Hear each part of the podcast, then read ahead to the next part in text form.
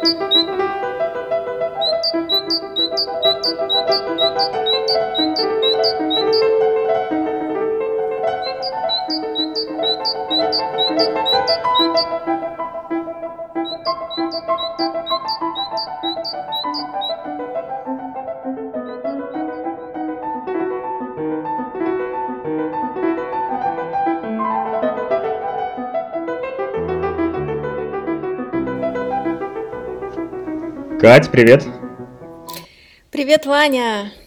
Второй, третий, четвертый выпуск подкаста «Курица помада». А, давай представимся. Да, меня зовут Катя Огурцова, я ученая и активистка. В свободное от работы время бегаю вдоль Рейна. Ваня. А я Ваня Кильбер, я театральный художник и тоже активист в ЛГБТ-организации «Квартира». Свободное от всего этого время помешан на птичках. А гостья нашей сегодняшней программы? Большая синица. Да, и вторая тема нашей сегодняшней программы Взаимоподдержка. Да, и они как-то связаны. А в этом подкасте, который называется у нас «Курица помада», мы рассказываем о нашем личном опыте наблюдения за птицами и обсуждаем важные для нас вопросы. А давай мы напомним, почему так называется странно наш подкаст. Курица помада, так тебе и надо. Была у нас такая дразнилка в детстве. Расскажи мне, что ты сегодня утром видел? Или вчера? Или на этой неделе? Моя любимая рубрика. Я тебе могу сказать, вот прям в прямом режиме. У меня за окном на бамбуке, который я забил бочки с землей, в которых скоро появятся помидоры с сорта русская Анна, вот, на этот бамбук двухметровый сейчас села синица, большая. Но надо сказать, что она ко мне постоянно прилетает, и в метре от этого бамбука у нее синичник, который я повесил. И я тебе еще не рассказывал, она уже начала таскать туда вот всякий вот свой вот этот вот строительный мусор. Мох, собачью шерсть и всякие такие штуки. И уже каждый год, каждый день я заглядываю туда с камерой, ну как не заглядываю, камера там инсталлирована, и каждый день этого мха все больше и больше. Вань, я страшно тебе завидую, потому что у меня в окне тоже есть синичник, как ты знаешь, но, к сожалению, пока в него никто толком не прилетает. Во всяком случае, я не вижу постоянное какое-то движение вокруг этого синичника, но зато по утрам я слышу черного дрозда, который продолжает петь на моей улице. Мы с ним живем на одной улице. По утрам он э, рассказывает о том, как солнце всходит, как жизнь хороша, и как он уже скорее хочет найти свою прекрасную суженую для того, чтобы начать видеть с ней гнездо, видимо.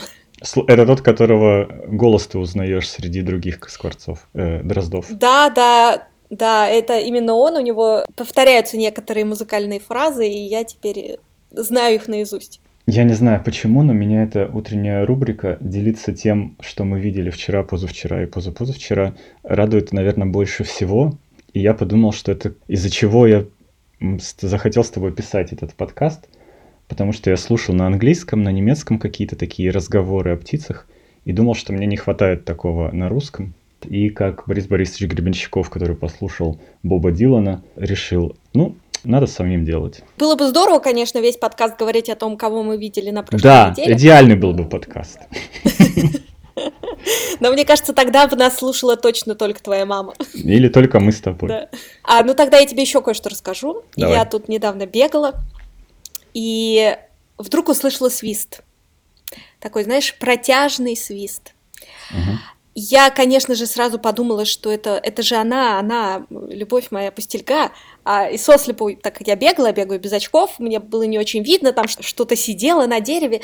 Я распереживалась, э, подошла ближе, присмотрелась. На дереве оказался какой-то пластиковый мусор, непонятно, как он туда, как он там оказался. А свистела не пустельга, а скворцы. И они так красиво это делали, и так протяжно, и так тревожно, прям замечательно. Я потом пошла в интернет и узнала, что да, скворцы не только трещат и цокают, но еще так вот протяжно свистят, так уи, уи, вот так вот. Похоже немножко на пустельгу, но лишь отдаленно. Ну, они же умеют мимикрировать.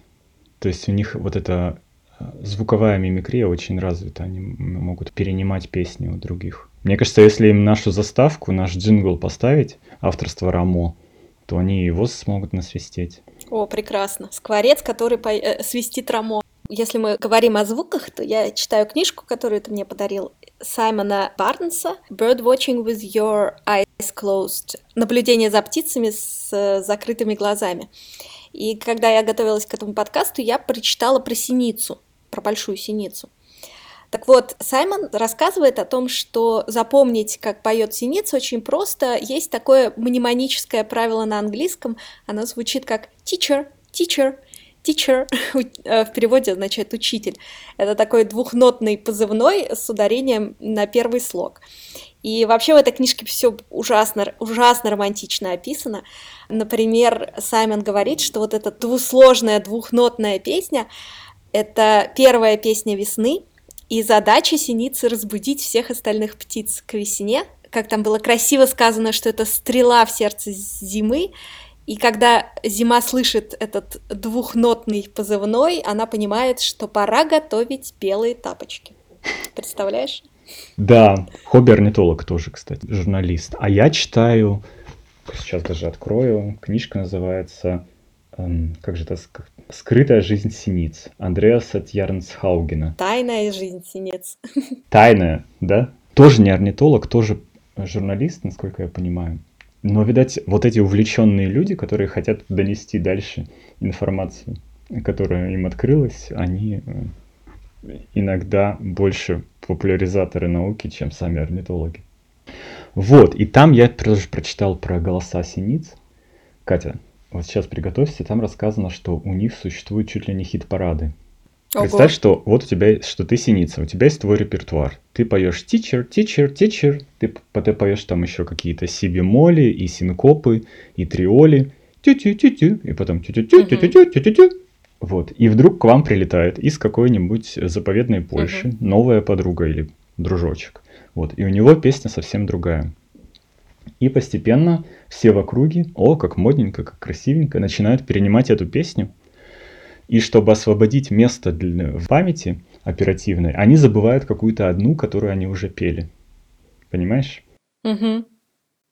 Вань, представляешь, я жила 37 лет и не знала, как поет синица. И узнала буквально от тебя в прошлом я, году. Я, по-моему, тебе какую-то гадость сказал про, про, про синичье пение. Нет, ты просто сказал, что все звуки, которые мы слышим вокруг, если идем зимой по лесу, это синицы. И вдруг глаза мне открылись, потому что, конечно же, раньше я тоже слышала эти звуки, но я понятия не имела, что это, это синица. Конечно, синиц видно, синиц очень много, и в Москве, в которой я выросла, синицы были. Но мне в голову не приходило, что эти птицы еще и поют, и что, оказывается, все вокруг звуки, если вычеркнуть звуки ворон и воробьев, которые узнаешь, так вот все остальные звуки, оказывается, звуки синицы. Это удивительно. Это вот как нужно прожить, я не знаю, 37 лет и не знать, что, что звучит вокруг тебя. Ой, давай на минутку еще раз, еще раз включим песню синицы, чтобы послушать, потому что она, мне кажется, вот самая весенняя. Ну вот все, реально стрела в сердце зимы. Она такая характерная. Раз, два, три. Угу.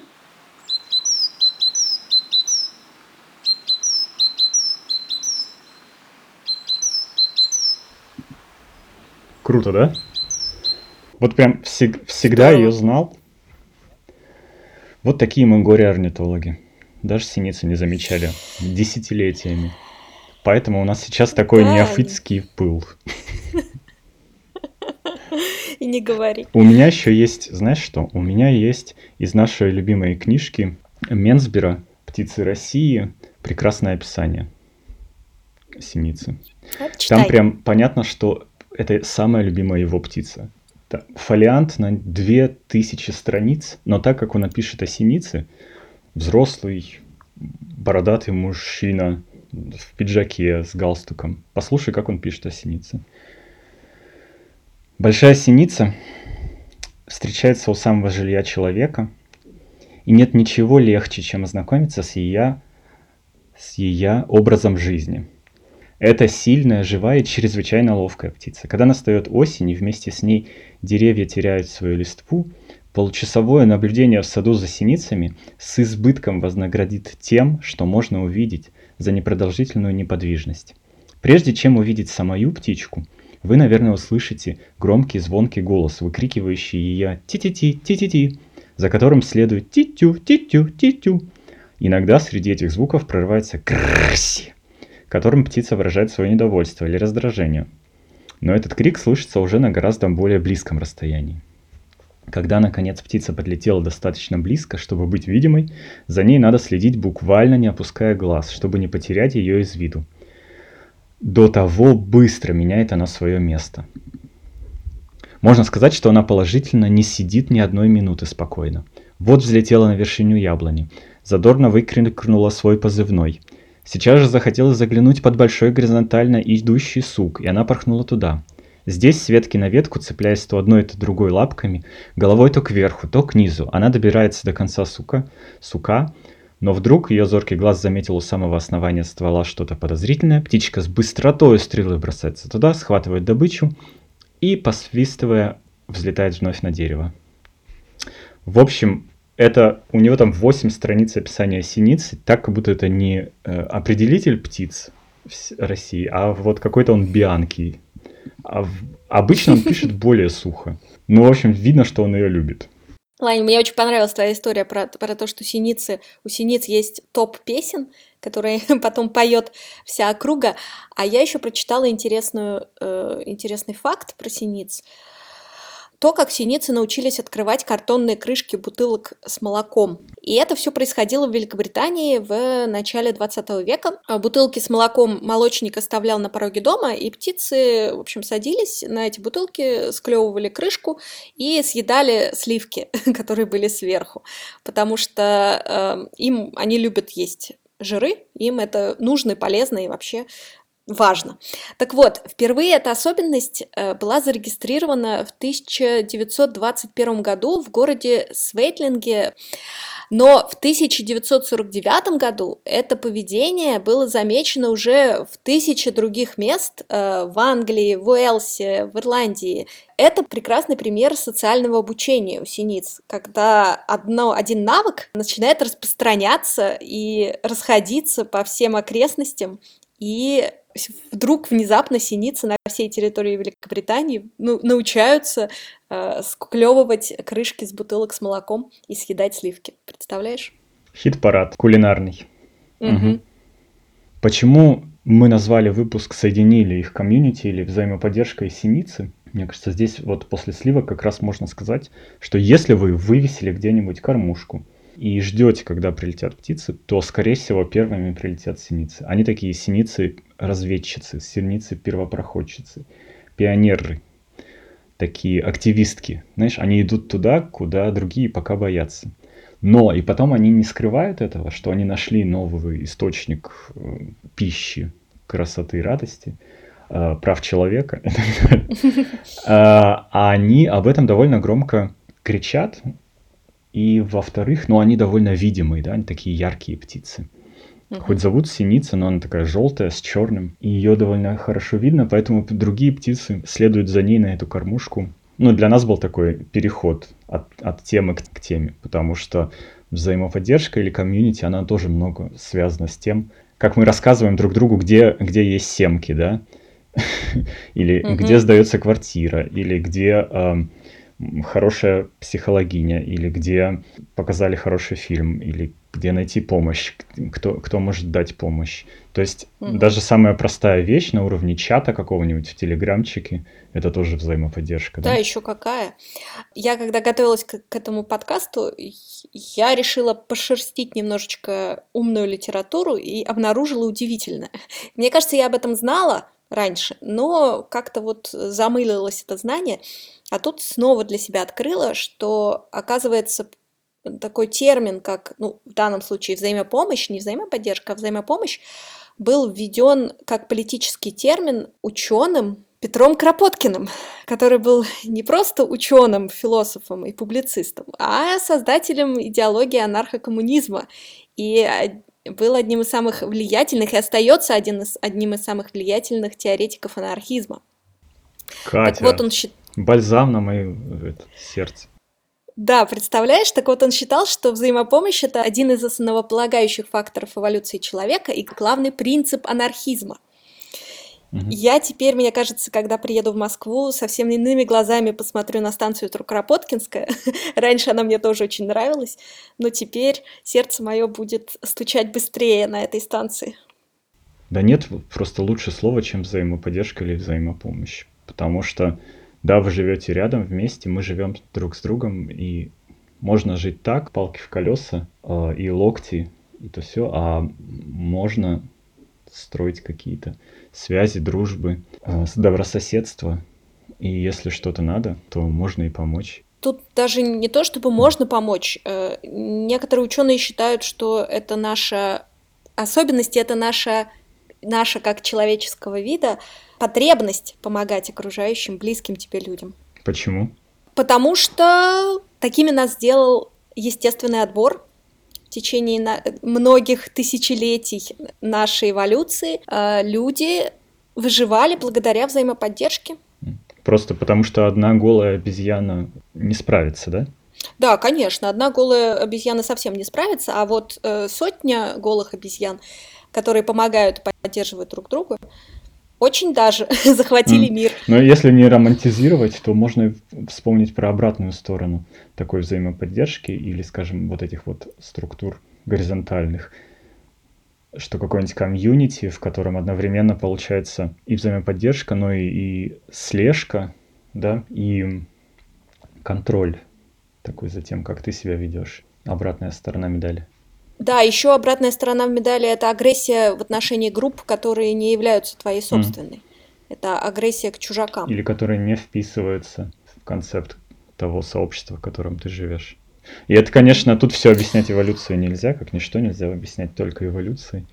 И, конечно, тут это уже вопрос к Кропоткину, да, какой выбор мы делаем как общество, угу. как индивидуум. Интересно, что взаимоподдержка является политическим участием ну, в политической теории. То есть таким образом э, люди, беря ответственность э, за заботу о других людях или поддержку других людей, они тем самым меняют некие политические условия. Знаешь, у меня, вот я вспомнил одну историю. В Гамбурге большой скоростью от, вымирают, отмирают, закрываются гей-бары специализированные, в которых десятилетиями встречалась комьюнити.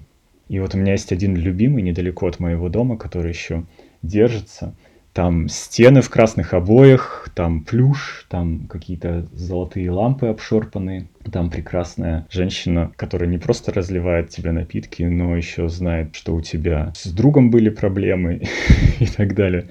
Вот. И однажды сижу я там с дорогим товарищем, и заходит мужчина пожилой, лет, наверное, 70, тянет за собой тележку, чтобы не носить, она такая на колесиках. Угу. Подходит к подоконнику, садится там на стул и начинает медленно, чувством, с толком, с расстановкой раскладывать на подоконнике пластиковые контейнеры с едой. Вот.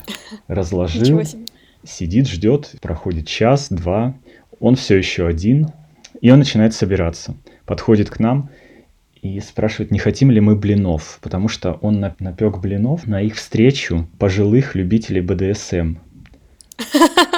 Они собираются уже э, много лет, но сегодня э, у них должна была быть встреча, но никто не пришел, потому что Дитер заболел, а Вольфганга, у него там что-то у мамы случилось, он уехал, вот, и он ждал, никто не пришел, а он вот блины напек, и, ну, чтобы не уносить, может быть, вы возьмете с собой. Это было так трогательно. Слушай, какая... И даже объединение, казалось бы, по такому признаку как сексуальной практики, даже оно объединяет людей ну, на каком-то таком человеческом уровне, да, что оно выходит за рамки спальни или секс-клуба, что там и что и там будут блины, и, и что там они будут знать, когда у кого мать заболела. Очень грустная и, и очень угу. красивая история, мне кажется. Вообще существует же очень много разных э, объединений людей по, по интересам или по общему опыту. Например, очень популярны группы поддержки людей с разными заболеваниями, mm-hmm. например, или людей, употребляющих психоактивные вещества, такие группы поддержки. Mm-hmm. Я недавно прочитала, что, например, группы поддержки э, для родителей с детьми с инвалидностью помогают этим родителям снять стресс и повысить их, ну вот ощущение какой-то надежды на то, что есть какой-то свет в конце туннеля. Помнишь, как мы в квартире проводили слет родителей ЛГБТ-детей? И как приезжали мамы, папы, лесбиянок, геев, молодых, трансгендерных людей из Молдовы, из Украины, из Израиля, из России, еще откуда. Да, я очень хорошо помню этот слет. Да, на каких разных уровнях принятия своих детей находились эти родители, что там кто-то не мог выговорить предложение из трех слов «мой сын гей», а кто-то уже там выступала на телевидении центральном и так далее, и как им важно было и поддерживать, и получить эту поддержку. Да, там были мамы совсем разные, мамы-активистки и мамы, которые немножко стыдились даже того факта, что они находятся вот в этом в этом окружении. Но, конечно, сама встреча была очень трогательная и очень теплая. И я мечтаю с тех пор о таком клубе поддержки родителей, э, не знаю, в каждом городе, в каждом районе в пешей доступности. Угу. Было бы здорово. Да. У меня несколько сообществ есть, которые, в которых я чувствую себя комфортно и которые распределены локально, а где-то и глобально. Допустим, если ты танцуешь танго, я танцую танго, не знаю, сколько уже, 20 лет, то я знаю, что я могу поехать в неожиданный город, неизвестную мне страну, забраться на, в Грузии в горы и неожиданно узнать, что вот в этой деревне происходит международный фестиваль танго, как у меня было два года назад э, в Степансминде. И таких комьюнити, их несколько, да, и мне кажется, ЛГБТ-комьюнити именно как активистское – оно тоже э, глобально, обширно, и ну, это какая-то очень важная часть моей жизни, что в Португалии у меня будут какие-то знакомые и приятели, гей-активисты, и и одновременно в Турции, да, у меня тоже будут знакомая какая-нибудь лес- лесбиянка-активистка, с которой, у которой я переночую на диване. Да, поэтому я очень люблю ездить на всякие научные конференции. Да, это твое. Чтобы узнать что-то новое. Твое сообщество. Да, но, но это не совсем мое сообщество, но я тоже чувствую себя очень хорошо, когда приезжаешь уже а, а, который год на какую-то конференцию и встречаешь там каких-то знакомых людей, с ними общаешься, пьешь пиво после, после конференции, э, хорошо проводишь время и э, получаешь такое ощущение комьюнити, ощущение ну да, какой-то тоже профессиональной взаимоподдержки, потому что знаешь, что вот у тебя есть несколько e-mail, e-mail адресов, к которым ты можешь обратиться, если что-то что тебя интересует, или ты хочешь, например, поменять работу. Ваня, а знаешь ли ты, что у синиц социальная организация не менее сложная, чем у людей? Рассказывай. А я знаю, я знаю. Я тебе потом расскажу, почему синица желтая. О, слушай, очень интересно. Так вот, давай сначала про э, социальную организацию. Э, недалеко от Оксфорда, на западе от Оксфорда, есть большой заповедник. Он открылся, я так понимаю, после войны, это около чуть больше, чем 400 гектаров леса. И вот с послевоенного времени ученые Оксфорда изучают синиц в этом лесу.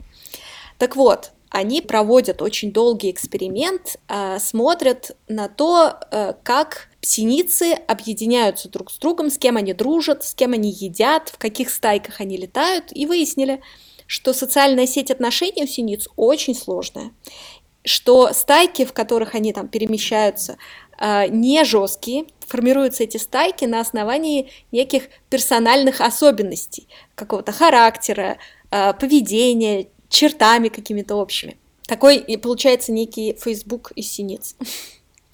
Каждый mm-hmm. в своем э, информационном бабле, каждый с похожими чертами и похожими интересами. Но все разные. Все разные, конечно. И вот в той же книге «Тайная жизнь синиц», которую я уже цитировал, там пишут, что, что и по песням узнают друг друга синицы, что синица знает все, голоса всех ее соседей синиц, и она знает четко историю, с кем у нее какой был опыт. Там с этим подралась, этот поделился чем-то, с этим у меня когда-то был роман, той развелась, это строит интриги. То есть они все это держат в голове. Да, я тебе хотел сказать, почему синица желтая. Да. Вот мне кажется, такой вопрос тебе могут задать в жизни не раз. Люди лет четырех с половиной. Вот так что а надо быть готовым. Давай. Синица желтая, и чем желтее, тем она здоровее и привлекательнее для своих партнерок-партнеров, потому что она ест много гусениц землемерок, или пяденцы их и называют. От слова пять рука, это знаешь как, ну ты себе точно можешь представить эту гусеницу, эм, большой палец и средний разведи далеко, а потом на, на столе, а потом соедини и сделай следующий шаг. И ты вспомнишь, что так ходят гусеницы некоторые, маленькие зелененькие. Угу. Точно. Представила? Угу, Землемеры, да. да? Вот, они зеленые. А, они содержат много каротина. От этого они вот, у них окраска, которую они передают синице. Каротин в этих зеленых гусеницах появляется из листьев, которые они едят. То есть желтая это окраска, спрятана за хлорофилом но когда приходит осень, хлорофилл уходит, и мы видим тот каротин, который потом окрашивает гусеницу, а потом окрашивает и синицу. Представляешь? Это как фламинго, которые тоже каких-то специальных рачков едят, поэтому они розовые, да? Точно. А у меня есть другая история про гусениц и синиц. Я прочитала много умных книжек, готовясь к этому выпуску. Так вот, а, представляешь, синицы и их отношения с гусеницами помогли ученым выяснить, Высинить, ты сказала. Выяснить. А слово да, выяснить, что многим видам птиц и гусениц приходится адаптироваться к глобальному потеплению и как они это делают. Все в том же лесу под Оксфордом, Давай туда поедем. Слушай, я уже хочу. Я посмотрела все видео на их сайте и даже подумала, может быть, мне менять профессию и уходить из исследования диабета в исследование птиц. Срочно еду в Оксфорд. Можешь соединить исследование диабета у птиц. Жалко, что диабет очень редок в естественной природе среди птиц. Так вот, э, из-за того, что синицы живут недолго, это позволяет им эволюционировать быстрее, потому что поколения чаще сменяются, и наблюдать за этой эволюцией тоже легче. Так вот, оказывается, что начиная с 60-х годов синицы подстраивались под время, когда максимальное количество гусениц есть для того, чтобы было чем кормить своих, своих птенцов. То есть они высиживали яйца как раз к тому моменту, когда появлялись гусеницы. А гусеницы, в свою очередь, появление гусениц зависит от температуры. И с 60-х годов, годов прошлого века а, температура, средняя температура повысилась, и гусеницы стали на две недели, в среднем на две недели раньше появляться. И синицы тоже стали примерно на две недели раньше э, высиживать яйца и выводить своих птенцов. И более того, э, было подсчитано, что синицы могут адаптироваться к такому потеплению только при условии, если потепление будет не более чем полградуса в год. И если глобальное потепление ускорится, то, к сожалению, это приведет к риску исчезновения большей популяции синиц. Кажется, нас ждут много неприятных, может быть и приятных вещей, но и неприятных, конечно. Сейчас с глобальным потеплением, изменением климата в Германию с юга идет новый вид клеща, который безобразно заразен. А с востока идет новый вид жуков-короедов, которые уничтожают целые леса. Но я надеюсь, что из, идут еще какие-нибудь э, особые виды синиц, которые съедят этих жуков-краедов. Вот. И как-нибудь справимся, хотя, конечно, все это очень неутешительно. Ну вот видишь, получается, что мы бы, мы бы исправились, если бы все было не так быстро. Чуть-чуть помедленнее. Угу. Может быть, пореже летать на самолетах и поменьше пластика использовать. Мясо есть поменьше. Тоже можно.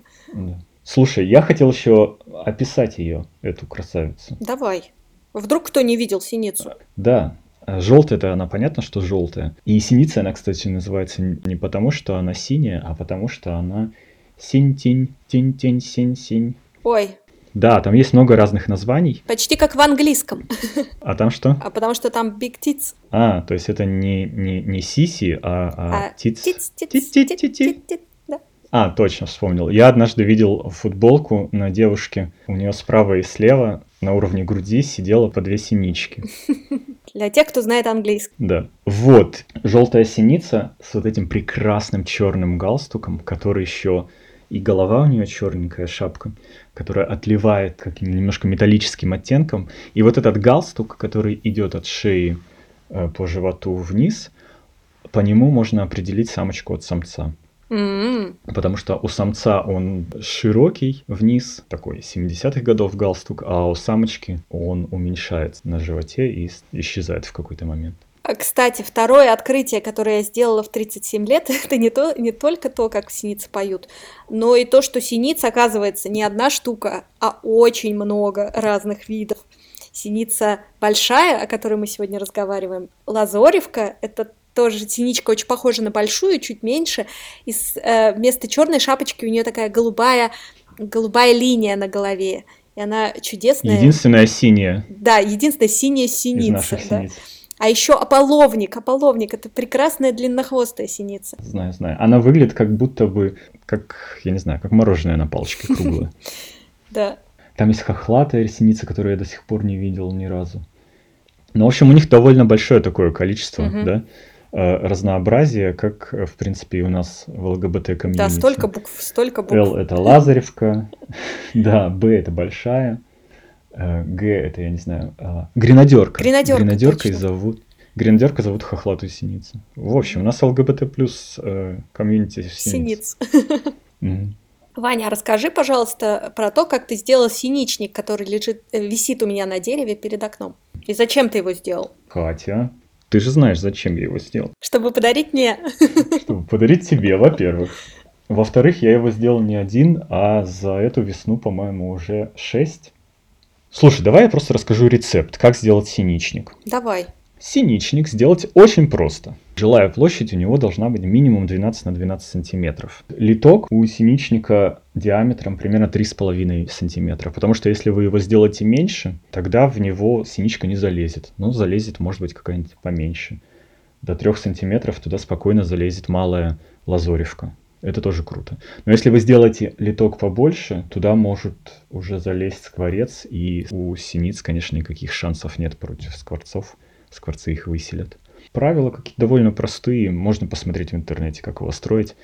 Вот. И все, и ждать, и радоваться. Потому что они не только там селятся и выводят потомство, они там еще зимуют зимой, когда холодно. Это помогает им выживать, потому что они как-то очень плохо выживают в морозы. Много погибают. И потом от 10 до 12, 13, 14, 15 маленьких яичек откладывают. Это прям такая красота. Я поставил камеру еще в прошлом году, наблюдал за ними.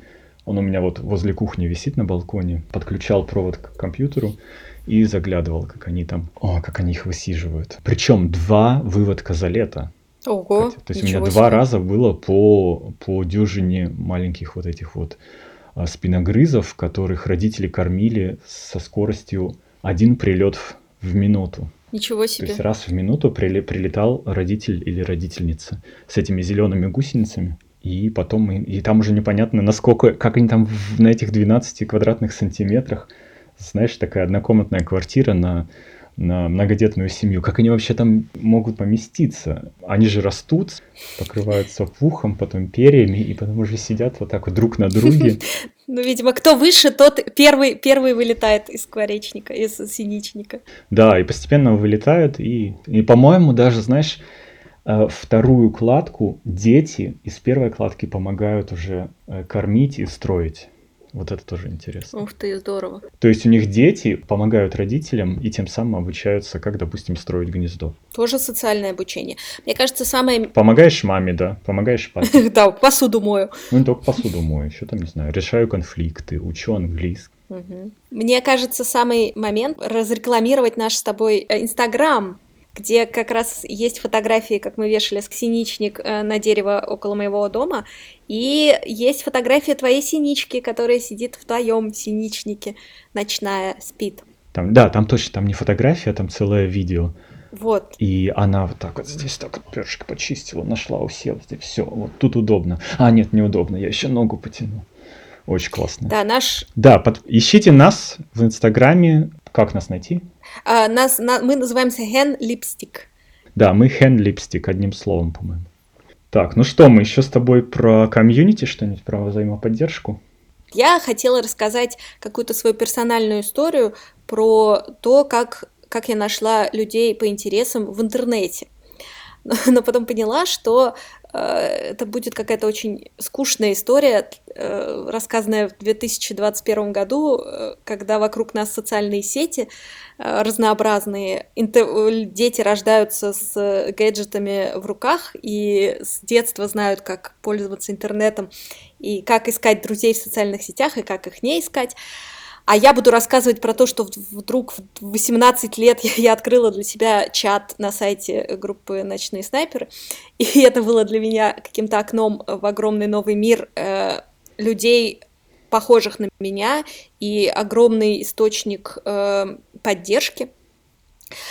Поэтому решила, что я это рассказывать не буду, а... Но ты уже это рассказала, это мне понравилось, хорошая история. Да. А, зато я скажу, что недавно в квартире у нас был, был ивент, посвященный интерсекс людям. Это интерсекс-люди — это люди, рожденные с половыми признаками, которые не совпадают э, с типичным определением мужского или женского тела. Так вот, э, активизм и движение интерсекс людей появилось фактически вместе с социальными сетями, вместе с интернетом, потому что до этого э, отдельные люди жили в этом огромном мире и даже понятия не имели, что где-то вокруг них есть такие же, как они.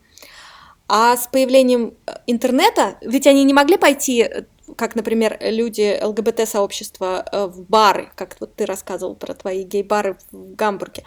Просто потому mm-hmm. что им даже это в голову не приходило. А когда появился интернет, появились социальные сети, вдруг обнаружилось, что таких людей много, что им тоже нужно как-то продвигать свои интересы, лоббировать свои интересы, объединяться для помощи друг другу, для поддержки друг друга. И поэтому э, активизм интерсекса людей очень молодой, намного моложе, чем ЛГБТ-активизм. И ему буквально лет 10, ну, лет 10-20. Да. Кать, у меня тебе есть песня. Песня, хорошо. Да, я вспомнил, что любимейший мой джазовый музыкант и комик одновременно Хельги Шнайдер, немецкий, юмор которого невозможно как-то даже словами описать, потому что ты не знаешь, над чем ты смеешься, но я на его концертах я выхожу так, как будто бы я марафон пробежал, потому что я от смеха трясусь два часа. Вот. И в этой песенке, которая называется «Майзенман», то есть Синичкин муж, или мужчина-синица, или синица-самец, он пародирует э, поэтическую авторскую песню немецкую. Он поет про сосны, которые тянут свои ветки к небу, и как на, это, на одной из веток висит мазинкнюдель, то есть кнедлик для синицы. Это такая круглая смесь жира и, и семечек. Типичная немецкая подкормка для птиц. Вот. И как к этому кнедлику подлетает муж синицы, скажем так. И есть ему нечего, потому что жена синица всю еду относит своим маленьким детям. И ты не печалься, мол, мол синица мужчина. Потому что, да, дети важнее, вот, и поет это он дуэтом с самим собой, но дуэтом он пародирует Уда Линденберга. Ого, я его знаю. Да, у него такой низкий голос, угу. назальный, согласный. В общем, по описанию вообще непонятно, о чем речь, да? Почему это должно быть смешно? Но это не только смешно, он еще классный джазовый музыкант, у него прекрасные барабанщики и, и пианист он хороший. Ну, в общем, послушай. Готова? Давай. Угу. Майзенман, Хельга Шнайдер.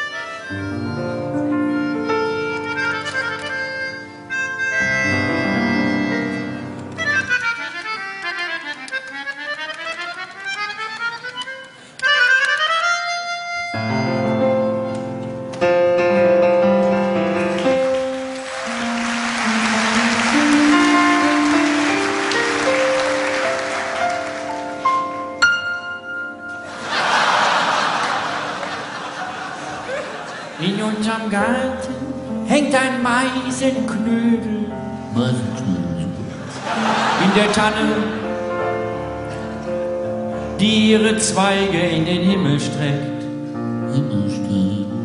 Da kommt der Meisenmann geflogen.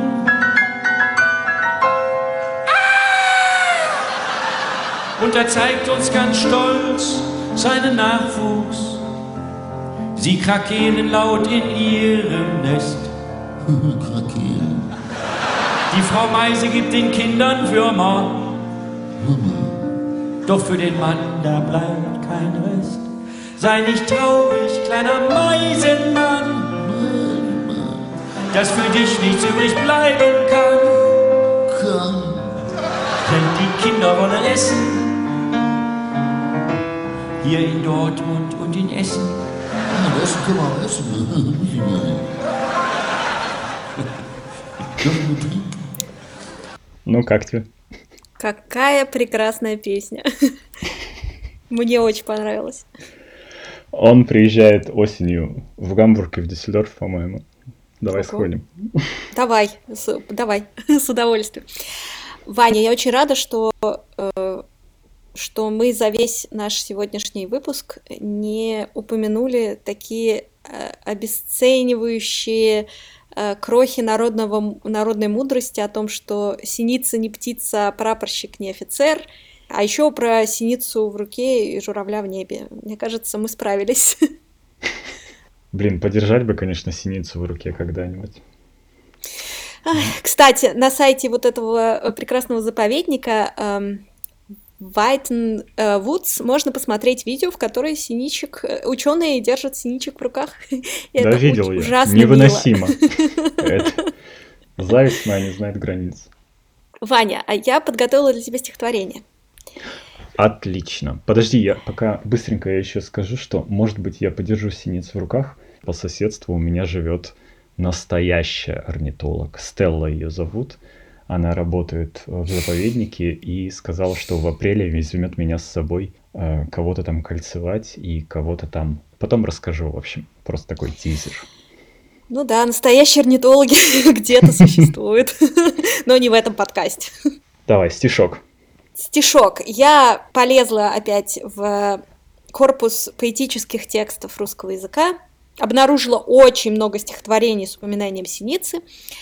Я хотела бы прочитать тебе стихотворение, например, э, Елены Шварц про синицу и смерть, или, например, стихотворение Алексея Цветкова про синицу и смерть. Я не знаю, как это связано. Вернее, я э, погуглила, оказалось, что есть такая примета, что если синица залетит в дом, то это к смерти или что-то.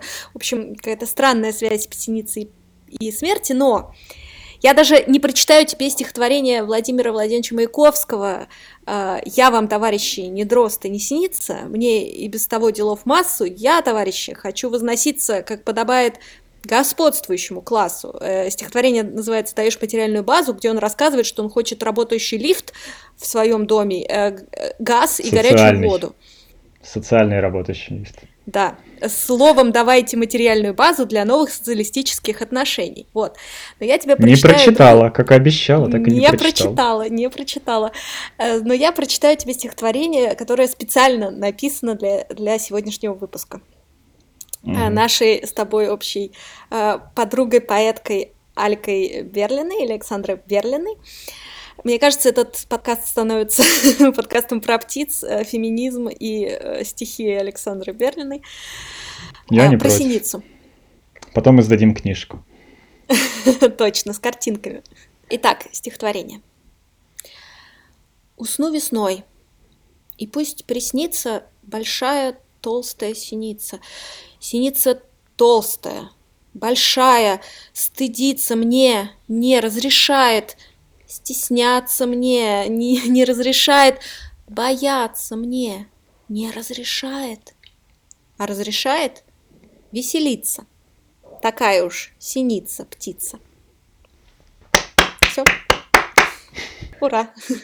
Я очень понимаю по поэтессу Александру Берлину, потому что я когда слышу вот это вот «тичер, тичер», я начинаю веселиться. Вот, неважно, в каком настроении был до этого. Потому что это ну, какое-то обещание весны, обещание счастья, перемен, капели. Я не знаю, есть у вас в Дюссельдорфе капели? У нас нет. Ну, вот у ты ждешь ее все равно. Вот. Как будто бы она заменяет эту самую капель. И, конечно, чем толще и больше синица радости, больше и ярче. Тем больше успехи у общества по противостоянию глобальному изменению климата. Точно. Вот. Кать, мы молодцы. Вы молодцы. Мне кажется, в конце надо еще поблагодарить Лину за наш прекрасный, э, за нашу аватарку. Что-то еще забыли? Mm-mm. М-м. О ком в следующем раз поговорим? Ой, не знаю. так много разных птиц, не знаю, куда бежать. У меня пеночка-тиньковка, конечно, потому что это... В... Ты заметила, кстати, что у нас один выпуск идет очень известная птица, другой выпуск чуть менее известная, или, скажем так, которую не всем знакома. То есть мы начали с не совсем знакомой всем, может быть, зарянки? с первого взгляда зарянки, продолжили голубями. Потом у нас была твоя любимица, но многим неизвестная пустельга, а теперь синица большая, которая ну, повсеместна. Так что мы можем позволить себе на следующий выпуск взять не такую звезду экранов. Пеночка Тиньковка мне очень нравится. Надо еще придумать к ней вторую тему. Пеночка Тиньковка и финансы. О, отлично. Или кого еще? Поползня тоже классно бы. То есть кого-то, кто Ой, да. вот сейчас в марте, в апреле. Опять же, журавли прилетели. Ой, я бы с удовольствием о крапивничке поговорила. О крапивничке. Пока не зазеленело все вокруг, его еще Его можно, можно рассмотреть. Угу. Да. Хорошо. Ну, в общем, что-нибудь придумаем. Пока, дорогие слушательницы и слушатели, пишите нам что-нибудь. Нам очень важны ваши фидбэки. Спасибо большое. Больше всего нужны мне твои фидбэки. О, пока. Пока.